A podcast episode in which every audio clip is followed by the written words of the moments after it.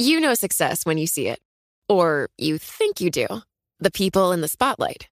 But what about those small business masterminds who succeed at making their money work harder? They do that by having a business bank account with QuickBooks Money, which now earns 5% annual percentage yield. Making your money work as hard as you do? That's how you business differently.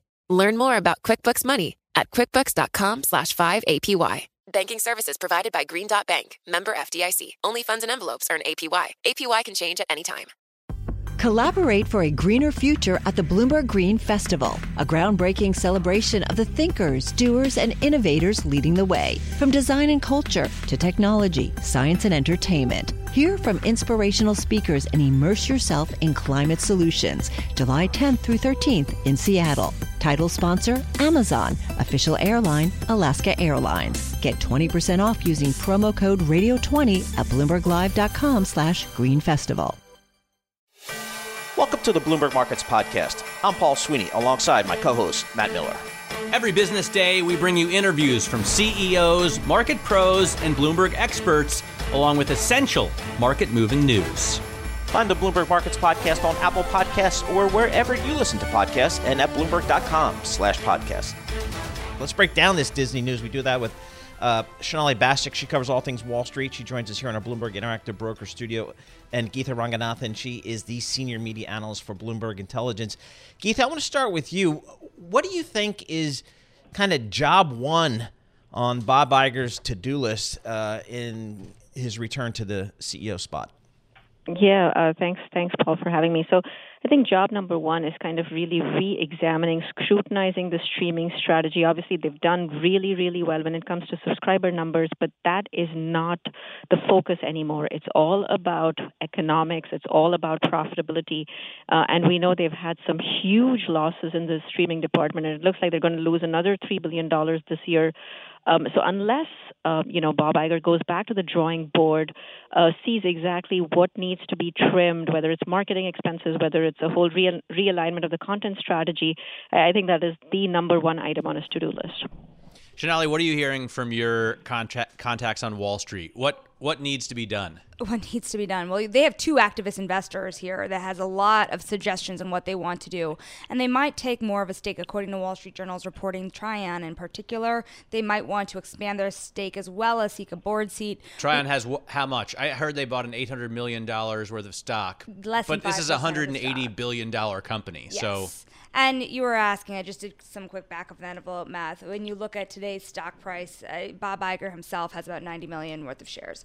So, and again, that has declined significantly this year. So, and he might own more than that besides what's publicly disclosed. So, what will now third point also want they also have a small stake as well remember these are not stakes that are big enough to immediately cause a lot of change especially in key assets like espn that initially there was some change wanted in terms of monetizing more of what we've already seen but remember bob Iger to your point on the wall street perspective this is one of the most beloved ceos across wall street this is somebody that bankers investors fall over themselves for but again according to the wall street journal report trian in particular doesn't necessarily want him there in this capacity. Hey, Geetha, you know, uh, Sonali just brought up ESPN. Boy, there was a time, and you and I remember not so long ago when this was the profit driver for the entire company. Now with cord cutting, not so much. What do you think Bob Iger and the board are thinking about ESPN? I mean, this is a real head scratcher, Paul. Uh, you know, this is, yes, it is the profit driver. It continues to be a huge profit driver, though. I mean, it still is generating about $4.3 billion in EBITDA every year. The problem, though, is that the revenue is shrinking rapidly as you have more and more cord cutting. And, and Bob Iger himself just recently said that, you know, cord cutting has reached unprecedented levels, and, you know, there might just be a, a point in time that comes very soon when, you know, the switch finally goes off. But at the same time, they have so they have the shrinking revenue base, they have subscribers going away, but they have sports rights. Disney by far pays the highest sports rights in the media ecosystem at nine billion dollars every year. They have an NBA deal that's coming up. Uh, you know, there are all of these different sports rights that um, that are coming up for renewal, where we've seen like huge, huge increases in rights fees. You know, 30, 40, 50, 60 percent. So it's going to be interesting to see exactly what Bob Iger looks to do. Does he make that shift finally? That that big jump into streaming, kind of pivoting away from the TV ecosystem. But then again, it's going to be a tough balancing act because, as I said, you know, the the, the, the suite of networks but, does bring in more than four billion dollars. But what do, what do you mean? I mean. Uh, ESPN, they already have ESPN Plus, right? But yes. I still, if I stream, if I subscribe to ESPN Plus, which I do, I still can't see all the games that's that exactly, are on ESPN. Yeah, that's exactly what it is. So ESPN Plus is kind of this watered down version with like more like second tier sports content. All of the marquee properties are on you know the main TV networks, right? Whether it's uh, you know the NFL, the NBA, uh, really all top tier uh, properties. And so the question is, you know, do they kind of kind of finally take that step and move everything to uh, you know, ESPN Plus, and then obviously bump up the price pretty significantly as well. Please, please, dear God, do that. there are other things that Wall Street has wanted from this company. And I'm looking at Third Point's initial letter, and they wanted the company to use free cash flow to pay down debt more meaningfully, repurchase shares, and suspend a cash dividend. And it, as far as streaming goes, they really want them to work faster and harder to integrate Hulu into the Disney Plus platform. So it's not just ESPN streaming; it's Hulu also which has been, you know, a long prized asset that, of course, Comcast had that stake in as well. And uh, I think there there are a lot of things here that Wall Street wants them to do, and we did not see them happening too quickly, though we did see some movement towards these things under Chapek. I will say that if you uh, on the Disney screen, DIS yep. equity Go. If you type DDIS Go, you can see how much debt they have uh, coming due, about $45 billion over the next um, 30 years. So that could be reshaped. If you pull up a comp screen, COMP oh Go. This is what we like to do. And look at Disney versus Netflix and Amazon. They have drastically underperformed the others. Amazon, you can tell me, Geetha, okay, they have this big cloud business. I get it. Or you can order stuff from them online. I've done it. Netflix, what do they have? Over Disney? Uh, Do they just have better content? I wouldn't say it's better content. I would say Disney arguably has the best content in the media business. But Netflix now is a pure play story, right? It's and, and investors like that. Wall Street likes that. They like pure play businesses where it's an uncomplicated, clean story. With Disney, you do have a lot of exposure to the linear TV business, and we know the linear TV business is in yep. secular decline, and those headwinds are only mounting. Uh, so that's something yep. that investors really don't like. All right, Geetha, great stuff. As always, our go-to person for all things media, Geetha Ranganathan. She is the senior media analyst for Bloomberg Intelligence, and Sonali Basak giving us the Wall Street angle. Why? Because she is our Wall Street ace here at Bloomberg News, bringing it all together here, roundtabling it. Success is more than the final destination. It's a path you take one step at a time. It's discipline, it's teamwork, and it's the drive and passion inside of us that comes before all recognition. It's what Stifel's been doing for over 130 years. Quietly, yet strategically, Stifel has become one of the fastest growing wealth management and investment banking firms in the country. Our financial advisors go beyond traditional wealth management to provide clients with direct access to one of the industry's largest equity research franchises and a leading middle market investment bank because success is the drive it takes to keep climbing, the passion to keep investing, the best of each of us made better by the best in all of us. And that is where success meets success. Start your journey at stifel.com. That's S T I F E L.com. Stifel Nicolaus and Company Incorporated, member SIPC and NYSE.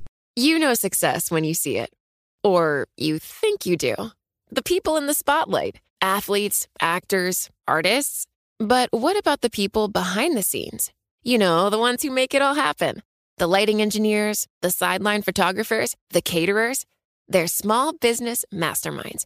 And if there's one thing they have in common, it's making their money work harder. That's why they have a business bank account with QuickBooks Money, where they are now earning a generous 5% annual percentage yield. Yes, 5% APY. Making your money work as hard as you do? That's how you business differently. Learn more about QuickBooks Money at quickbooks.com slash 5APY. Banking services provided by Green Dot Bank, member FDIC. Only funds and envelopes earn APY. APY can change at any time. I'm still on Twitter, but I don't know.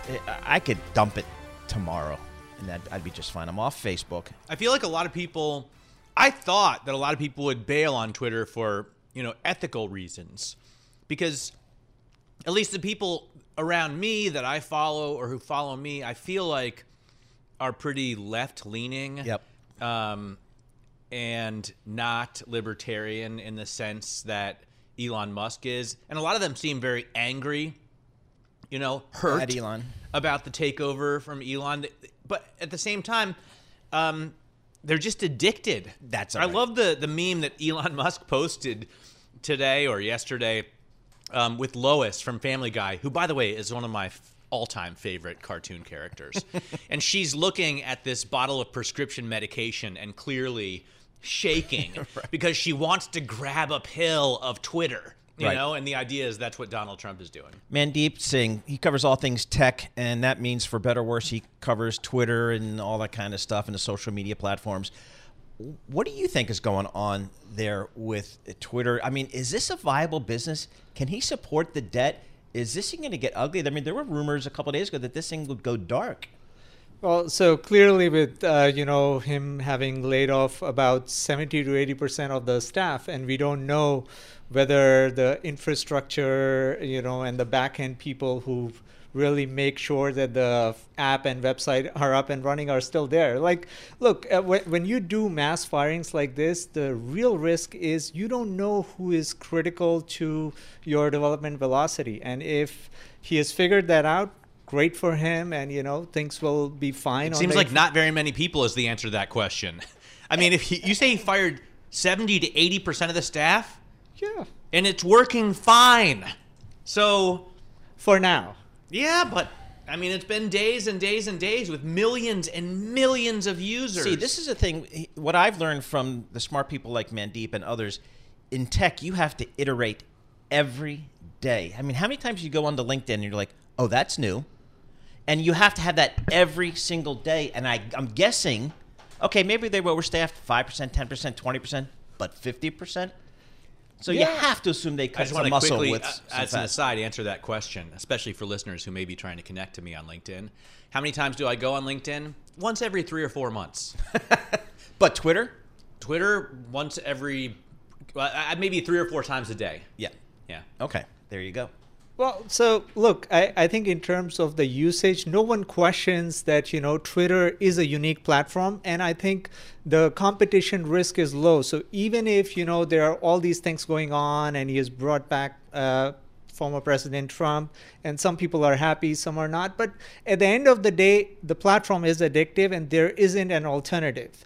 The key question is is it a good model in terms of what he's trying to do with subscriptions, blue checks, and all the changes that he wants to do with a company that is 80% smaller than it was in terms of headcount. So how do you drive all these product changes when you get rid of so many people? Maybe he has a pulse on who the right talent is to, uh, you know, make these changes, but I don't think so. And like, if you're cost cutting, then your focus should be cost cutting. If you want to expedite product development velocity, then that should be your focus. You can't do both simultaneously. You know, it's funny as you say that. I'm thinking about Disney because I was reading in the story last night and and uh, early this morning.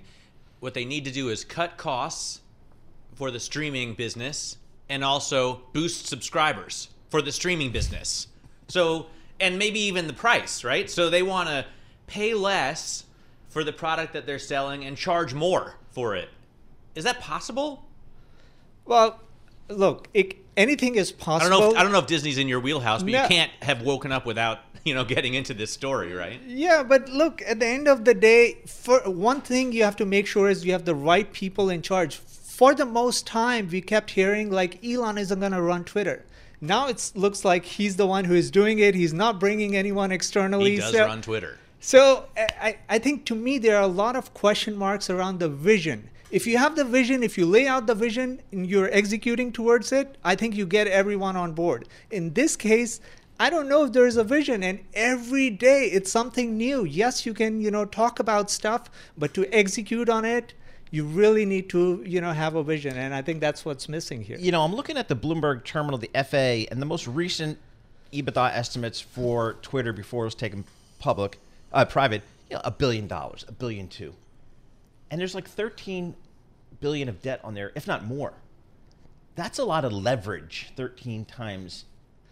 I mean, that's even before we had some of these advertisers pulling back. That's eh, the, eh, the exactly. So uh, from my perspective, they're they're already down almost 15 20 percent in terms of the advertising revenue because a lot of advertisers have pulled out, yeah, yeah, and yeah. the reason is brand safety because they have gotten rid of all the you know people moderating yep. content brand safety is a big issue. So i wouldn't be surprised in the near term they lose more advertising revenue and they can offset a little bit of it using the lower cost because they have fired 70 to 80 percent of the staff. Yep. but net net you're not going to make a big jump in ebitda growth because right. uh, this is going to be tough. And remember those fixed income people want their money back. It's strange. All right let's talk about the streaming business as it turns out, it's easier to get subscribers. It's a little bit harder to make money off of those subscribers. And for the Walt Disney Company, it was such a big deal that the, they made a big change at the top, bringing back Bob Iger to be CEO for a couple of years. I'm going to talk to Mark Douglas. He's smart on all this stuff. He's president and CEO of Mountain. Mountain is an advertising software company enabling brands to drive measurable conversions, revenue, and site visits. Hey, Mark, it, it turns out, I guess, that again, a lot of these streaming companies are realizing it's hard to make money. Maybe we need to think about advertising. What did you make of the news at Disney today? Well, I mean, it was, I think, a shock to everyone. I've talked to folks at Disney as recently as the middle of last week, and if they had any idea this was about to happen, they did a very good job of hiding that. So I think it was definitely shocking news. Um, but you know, these are um, challenging times in the television industry, mainly because there's a lot of innovation, a lot of change. And so, if you have a track record of managing large companies, but haven't had a track record, and and I'm not say, of you know essentially innovating while doing that, you're that's probably going to be a real challenge for you. I I don't know if that was the case um, with the person Bob is replacing, but I think Bob Iger definitely has that track record, and and that's why Disney needs him. Well, you, I mean, you need to as the CEO of a company that's worth. Eh, when Bob Iger was running it, you know, two hundred billion dollars. Not only innovate and make money on the products that you're um, developing, but also somehow take care of succession. Right? You can't just leave with nobody good in charge, or at least two people good in charge. So the idea is that Bob Iger leaves. Chapek is a successor. Chapek's not good enough, and now they have zero bench. There's no one else to choose from. They have to call Bob Iger back. Isn't that crazy? Uh, well, I mean, that's one way of looking at it, but I think also um, look, a lot of you you have a lot of things have changed since Bob left. You have Netflix entering the market, Disney them in terms of ad supported streaming, Disney themselves announced with Disney Plus they're going to be doing the same. You have Apple, actually a lot of rumors about Apple um, about to do the same um, just you know, the world has changed in terms of the economic conditions. And so you know it's it's when you have someone who has this 15 year track record knows the business sometimes you know you go back to the bench so to say and that's what they did here. I, I, get your point completely but i also don't think it was a it's a bad choice to say look let's let's go with let let's redo this. Let's do this one more time. Two years line it up for the future and then you know hopefully be in a much stronger place at the end of that mark what if you left mountain what if you found something else maybe you want to dedicate the rest of your life to charity so you give it to ryan Ryan Reynolds takes over he makes it maybe a year and a half, two. He's no good. He can't do the business. It's just a pretty face who reads a script. Do you got a plan B for that? Is someone else going to take over? Oh, I uh, the I please don't, don't pass Ryan, along that this, this description. I don't think Ryan's just a pretty face reading a script, but the and but I'll make sure he knows that you said that. okay, that? good. All right, but you know, look at the case of Salesforce. Totally different company, a totally different industry. I don't think people, most people know that um, Marc Benioff left. You know, did that. He left the company at, that he had built and went off and did something else and wound up and left some very capable people in charge, but he wound up coming back. And that's what we're talking about here.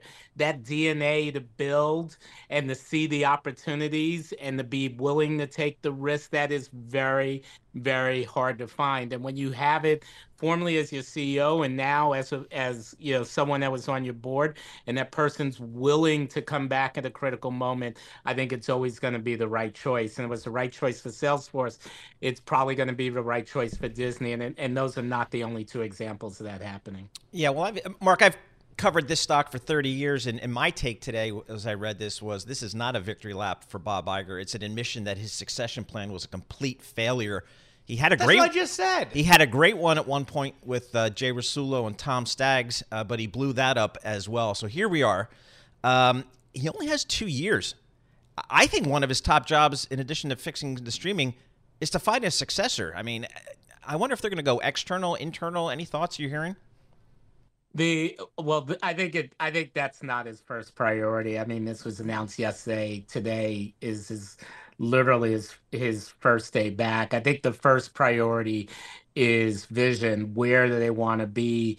Um, there's a lot of people who left Disney in very senior roles who um, I wouldn't be surprised if they came back also um, who left over the last year or so. So True. I think it's first, what's the vision? Let's make sure we have the right team to execute on that vision. And I do think that if you're Bob, you you are looking at the situation and saying, look, we want to make sure that 24 months from now, um, when we do this again that we have what's you know really the the company's in the right place and the team is in the right place and and mm. and learn from that. And that, I think that's what's going to happen. But you have to I'll just keep reiterating you you can't lead a company. Leaders have vision. Leaders have are fearless and and you know and they know where they want to go. And that's that's task number one. And and what about Mark the what about you know two. I feel like there's so much they've left on the table in terms of the streaming business, right? I have Disney and I have Hulu and I have ESPN Plus, and I still can't watch the games that I want to watch. I'm not going to go back to cable um, like a lot of people. I just want everything in one place as well. Is that am I the only one who wants it that way? Are they smart to have, you know, 10 different apps for their content or do they need to make a change there?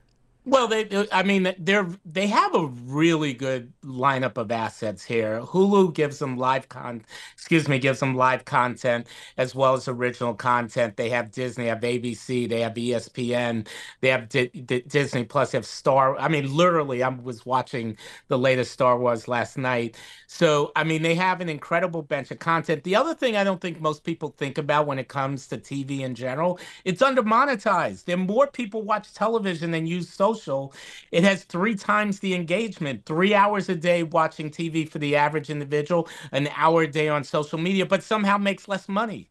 So this this is a business that is primed for you know to, to really expand the monetization, move beyond just upfronts for monetization, really move to capturing more revenue with those with that triple that engagement. And so I think you're going to see a lot of consolidation in the content business. I think companies like Disney are going to figure out how to monetize it much more effectively. Bob is on record talking about that in the past. And once you monetize it more effectively, then you're going to look to buy more content, more TV networks. So this is going to be yep. an exciting two years. I think this is kicking off a wave of of a right. lot of changes in the business model and consolidation in terms of TV networks. All right, Mark, great stuff. You want to talk about an under monetized uh, audience? I'll give you over the air radio. Mark Douglas, President and CEO of Mountain, joining us on this Disney News. Hi, I'm Ron Kruszewski, Chairman and CEO of Stifel. Financial advisors. If you're not growing your practice, you're losing market share. Stifel is a growing entrepreneurial, advisor centric firm built for successful advisors like you. Imagine having the resources of the largest wirehouses and the support of the boutique shops, but none of the bureaucracy to get in the way of you serving your clients. At Stifel, it's your business, your book, your clients. I always tell the advisors we're recruiting, I want you to come to Stifel and double or triple your business. Most of them laugh and shake their heads, but I'm serious. Don't take it from me, take it from Stifel's number one finish in JD Power's 2023 U.S. Financial Advisor Satisfaction Study. So there's a reason why 148 financial advisors joined Stifel last year. Come join us and find out why Stifel is the firm where success meets success. Visit www.choosestifel.com. Stifel Nicolaus and Company Incorporated, member SIPC and NYSE. You know success when you see it, or you think you do. The people in the spotlight athletes, actors, artists. But what about the people behind the scenes? You know, the ones who make it all happen the lighting engineers, the sideline photographers, the caterers. They're small business masterminds. And if there's one thing they have in common, it's making their money work harder. That's why they have a business bank account with QuickBooks Money, where they are now earning a generous 5% annual percentage yield. Yes, 5% APY. Making your money work as hard as you do? That's how you business differently. Learn more about QuickBooks Money at quickbooks.com slash 5APY. Banking services provided by Green Dot Bank, member FDIC. Only funds and envelopes earn APY. APY can change at any time.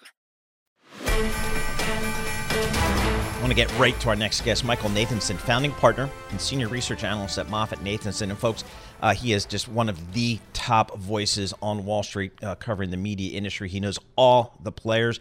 I want to get his thoughts here on the Disney news. Mike, thanks so much for joining us here. When you saw the news, what do you think here? What do you think's going on at the House of Mickey? Well, first I thought it was a joke, Paul.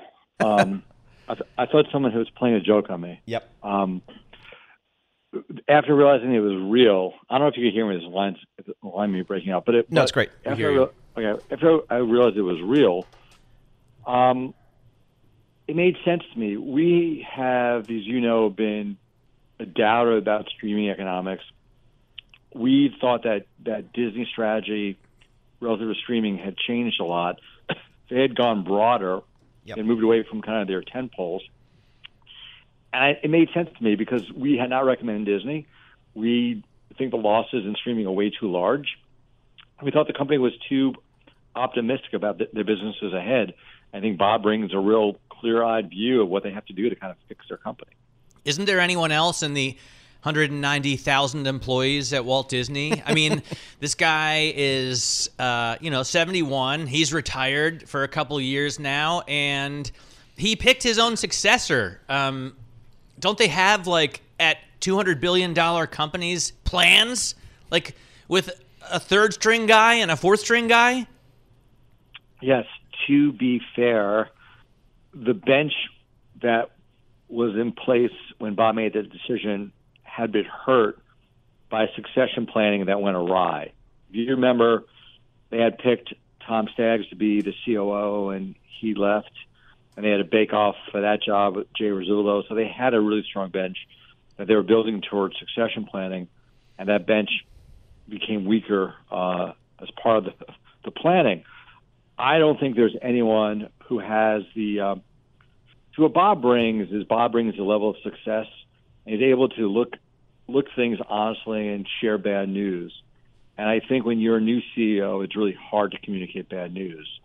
He can share bad news with us. The bad news being cord cutting is running amok. Uh, streaming will not be profitable. Uh, the company needs to generate more cash flow. And I think I think you know it, it takes someone with that type of success and experience to be able to deliver bad news and then radically make changes. Hang on, right? if so streaming that, isn't profitable, Michael, what Right. Why do we want to own this stock? Is it because they have an awesome cruise line business? Is it because every family in the country has to take um, their kids to the parks at least once? um, but I mean, what else do they have? If it's uh, ESPN, I guess is fantastic, but you've got to have cable, and who wants to have cable anymore? Right. So so let so let's let's look at there's there's three pieces to the puzzle. There's the park business, which is a great business that um, generates you know a ton of free cash flow. It's managed really well. That business is exceptionally good. There's a linear network business that we know is heading in the wrong direction. Uh, it's got to be managed for free cash flow. It has not been managed that way as of late. That business is not the reason why we're excited about Disney. That's going to be managed. It's a streaming business. We don't think playing a broad general entertainment streaming strategy, the way Netflix is doing it, Amazon Prime is doing it, is good for the Walt Disney Company, right? Walt Disney has these strong brands, strong tent poles, family-based content. They should basically have less subscribers that pay a higher price, right? So when I look at the stock, what's embedded in the stock as of yesterday morning or last night was, you know, three and a half billion dollars of losses in streaming, right? It doesn't make any sense yep when you don't need to spend all that money on extraneous content when you have the, the tent poles that they have. So the path they went down about two years ago was to challenge Netflix in terms of the long-term potential of the business to be a, a global, you know, ma- massive player and have subs as high as the sky. They could still have a great business with with not having the same, you know, Right. focus to just be all things to all people. Right. That's the appeal is at this price. What are you paying? You're not paying very much at all for streaming if it becomes profitable or even break even to where it is today. Right. Right. I felt that the previous regime was not going to make that happen because they were wedded to a strategy that was flawed. And just folks that, that are listening, there are 33 analysts uh, that cover the Walt Disney Company. 28 have buys, only five have hold ratings. Uh, Michael Nathanson was one of those uh, hold ratings, so we got that right. Hey, Michael, I think, you know, if I'm the board of directors, one of the things I say is, hey, turn around this company, fix streaming, but also deliver to us, you know, as soon as possible, a succession plan and try to get it right this time. You know, bring back Staggs, bring back Rasulo. The street will take either of those, I think. How do you think the succession will work in two years? Yeah, good que- good question. By the way, we, we were hold until this morning when we upgraded this. Oh, good stuff. right? So, Good stuff. Yeah, so we were hold.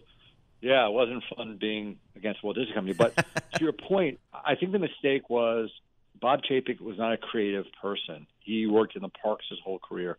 You could say that Iger wasn't creative, but you know, Iger was head of programming at ABC. He worked at ABC Sports. He then became very close to um, the content creators at Disney and, and helped help there. So I think you need someone from the other side of the house. You don't need a park exec.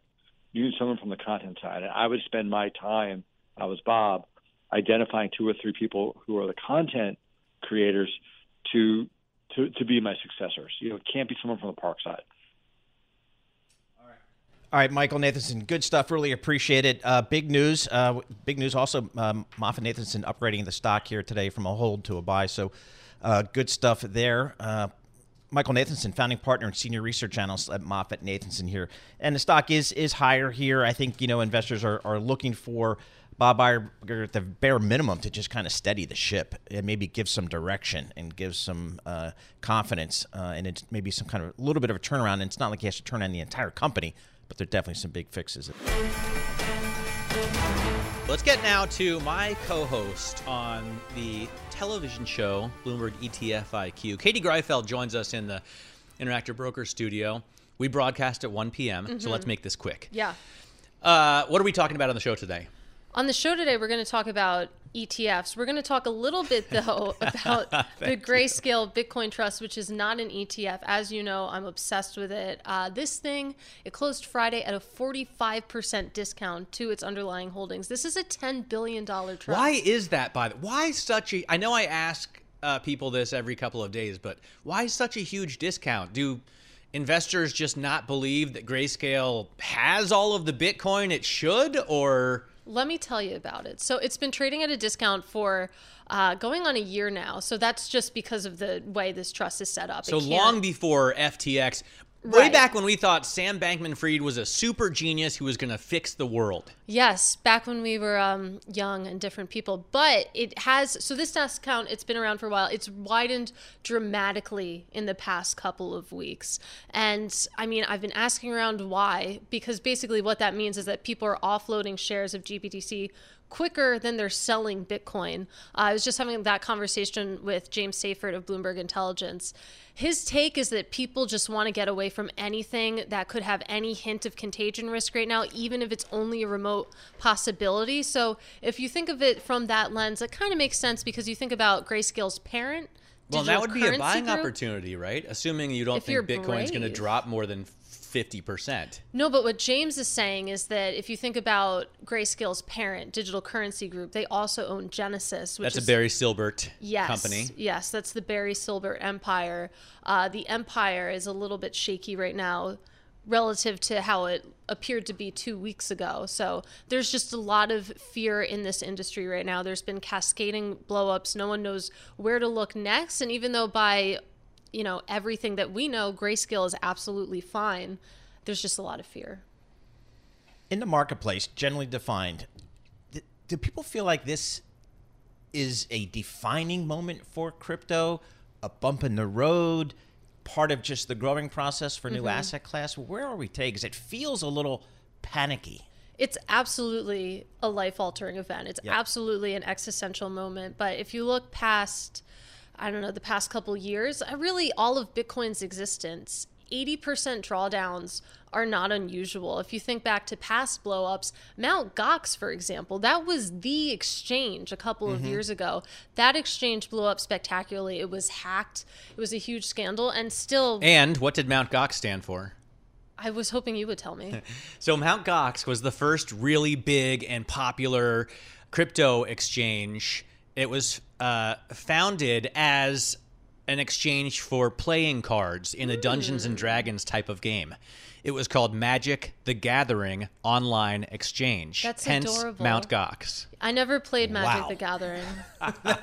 Neither did I. Really? Okay. I have two brothers You're who a did. Dungeons and Dragons guy, I bet. I was, you know what? I was mildly into it in like third or fourth grade before I had any inkling as to how it worked. I Just because thought- of the, I also loved Def Leppard Pyromania at the time. It was my favorite record. Sure. So, you know, people change. I Although I gonna still love that record. I thought you were like a motorcycle guy, which seems unintuitive to also say that you were into. I'm telling you, this is a long time ago, You're Katie. This is before I developed, you know, Mhm, for sure. before I turned into a man. Wearing a Very red cool. flannel in any in any case, um, you know, so so Mount Gox was the first one to fantastically um, implode, and we've since had a number of events, a lot this year. It seems like more than ever this year, but maybe that's because of the size. One of the open questions is what happened to this like half a billion dollars worth of coins on the FTX exchange.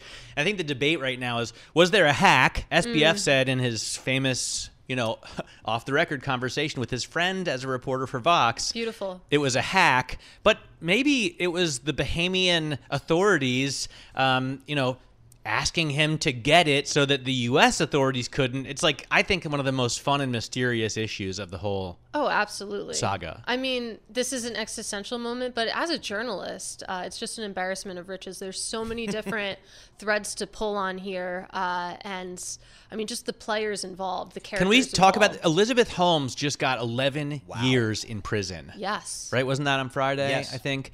And What, I wonder what kind of prison did she um, dupe more people? Was she the source of more financial ruin than Sam Bankman-Fried? I was actually hoping you would speculate on that. I'm not I going don't to know the answer. speculate. I, the question is, where do you rank these people in terms of how much damage Well, they've done? FTX more than a million creditors. That's just a staggering number. I mean, I'm sure of them only had hundred dollars or so on FTX. well, but the top 50 had at least 21 million apiece. The top two had Three more than 200 million Yeah. each. And it's like Bernie Madoff, uh, Elizabeth Holmes, Sam Bankman Fried. Are all these people playing in the same league? What I you don't think? know. I under don't know. It- investigation. well, if there isn't even, I don't even know if there's fraud here, right? I mean, do we know yet? Dude, Under I don't know. investigation. I don't know. I Yeah, don't know, and I would not make that kind of Yeah, I accusation. no idea. All right, Katie Greifeld, uh, we have some uh, crypto stuff, so that was good. We appreciate that.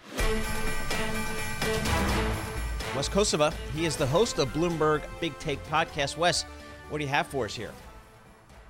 Uh, thanks for having me on again. Yes, this morning we have a really interesting show that's based on a story that Sheridan Prasso wrote about Shein, which is the world's largest online retailer of clothes. It's a Chinese company.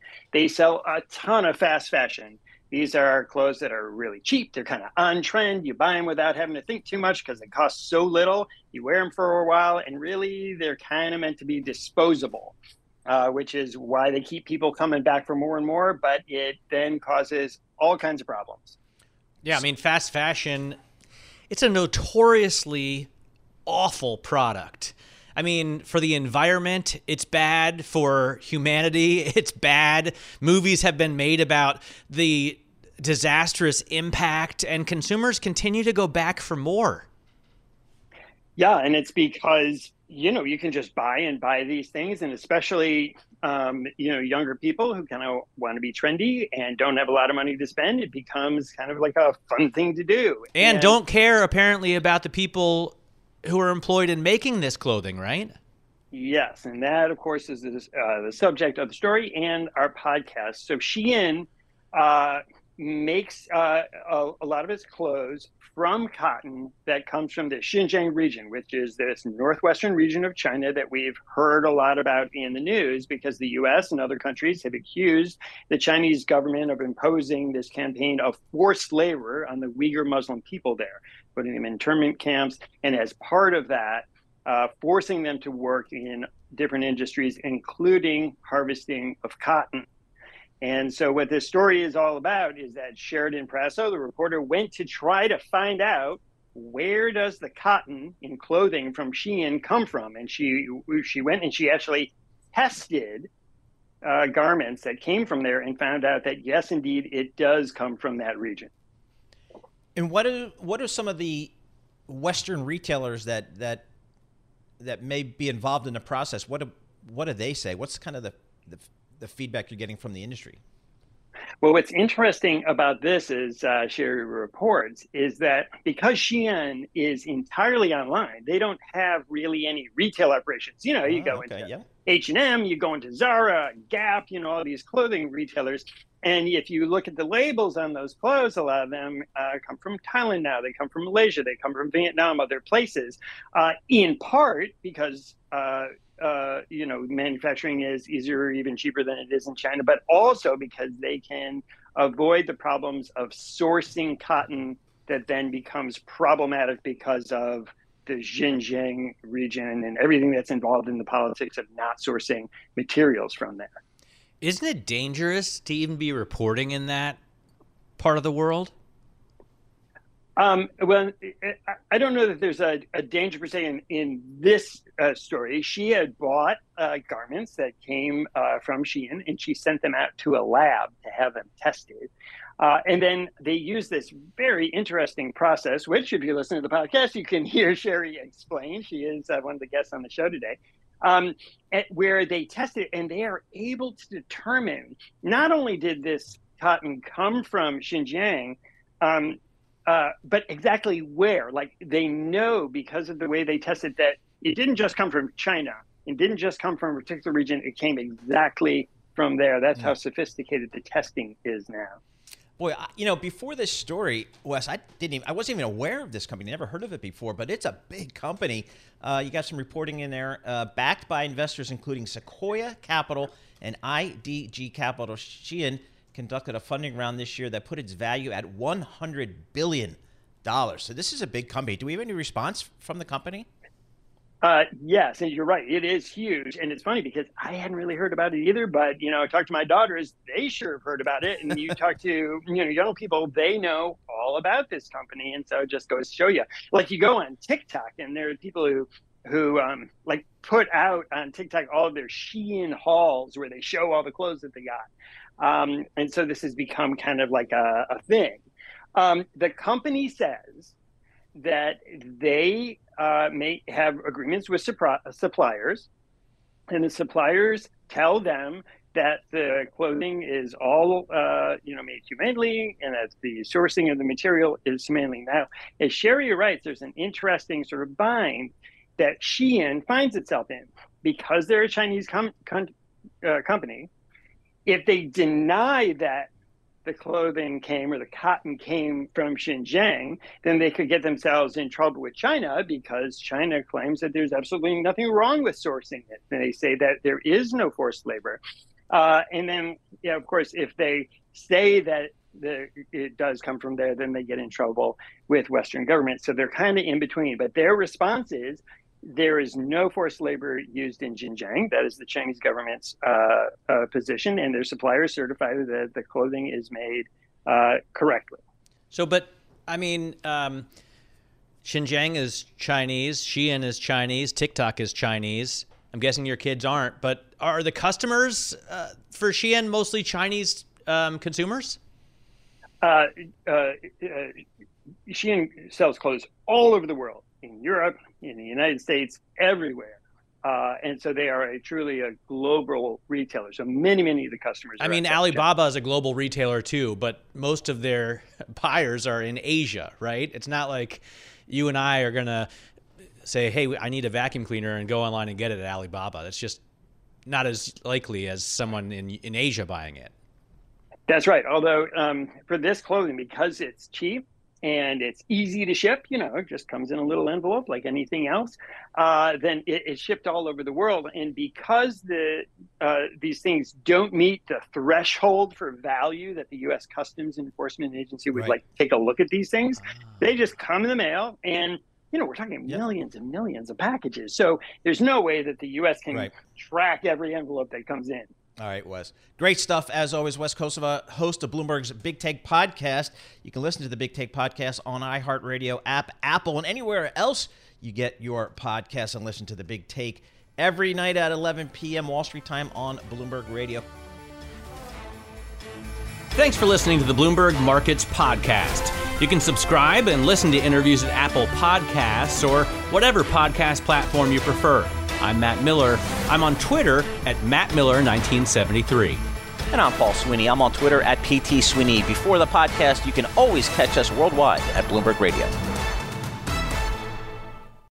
Collaborate for a greener future at the Bloomberg Green Festival, a groundbreaking celebration of the thinkers, doers, and innovators leading the way. From design and culture to technology, science, and entertainment. Hear from inspirational speakers and immerse yourself in climate solutions. July 10th through 13th in Seattle. Title sponsor Amazon. Official airline Alaska Airlines. Get 20% off using promo code radio20 at bloomberglive.com slash green festival.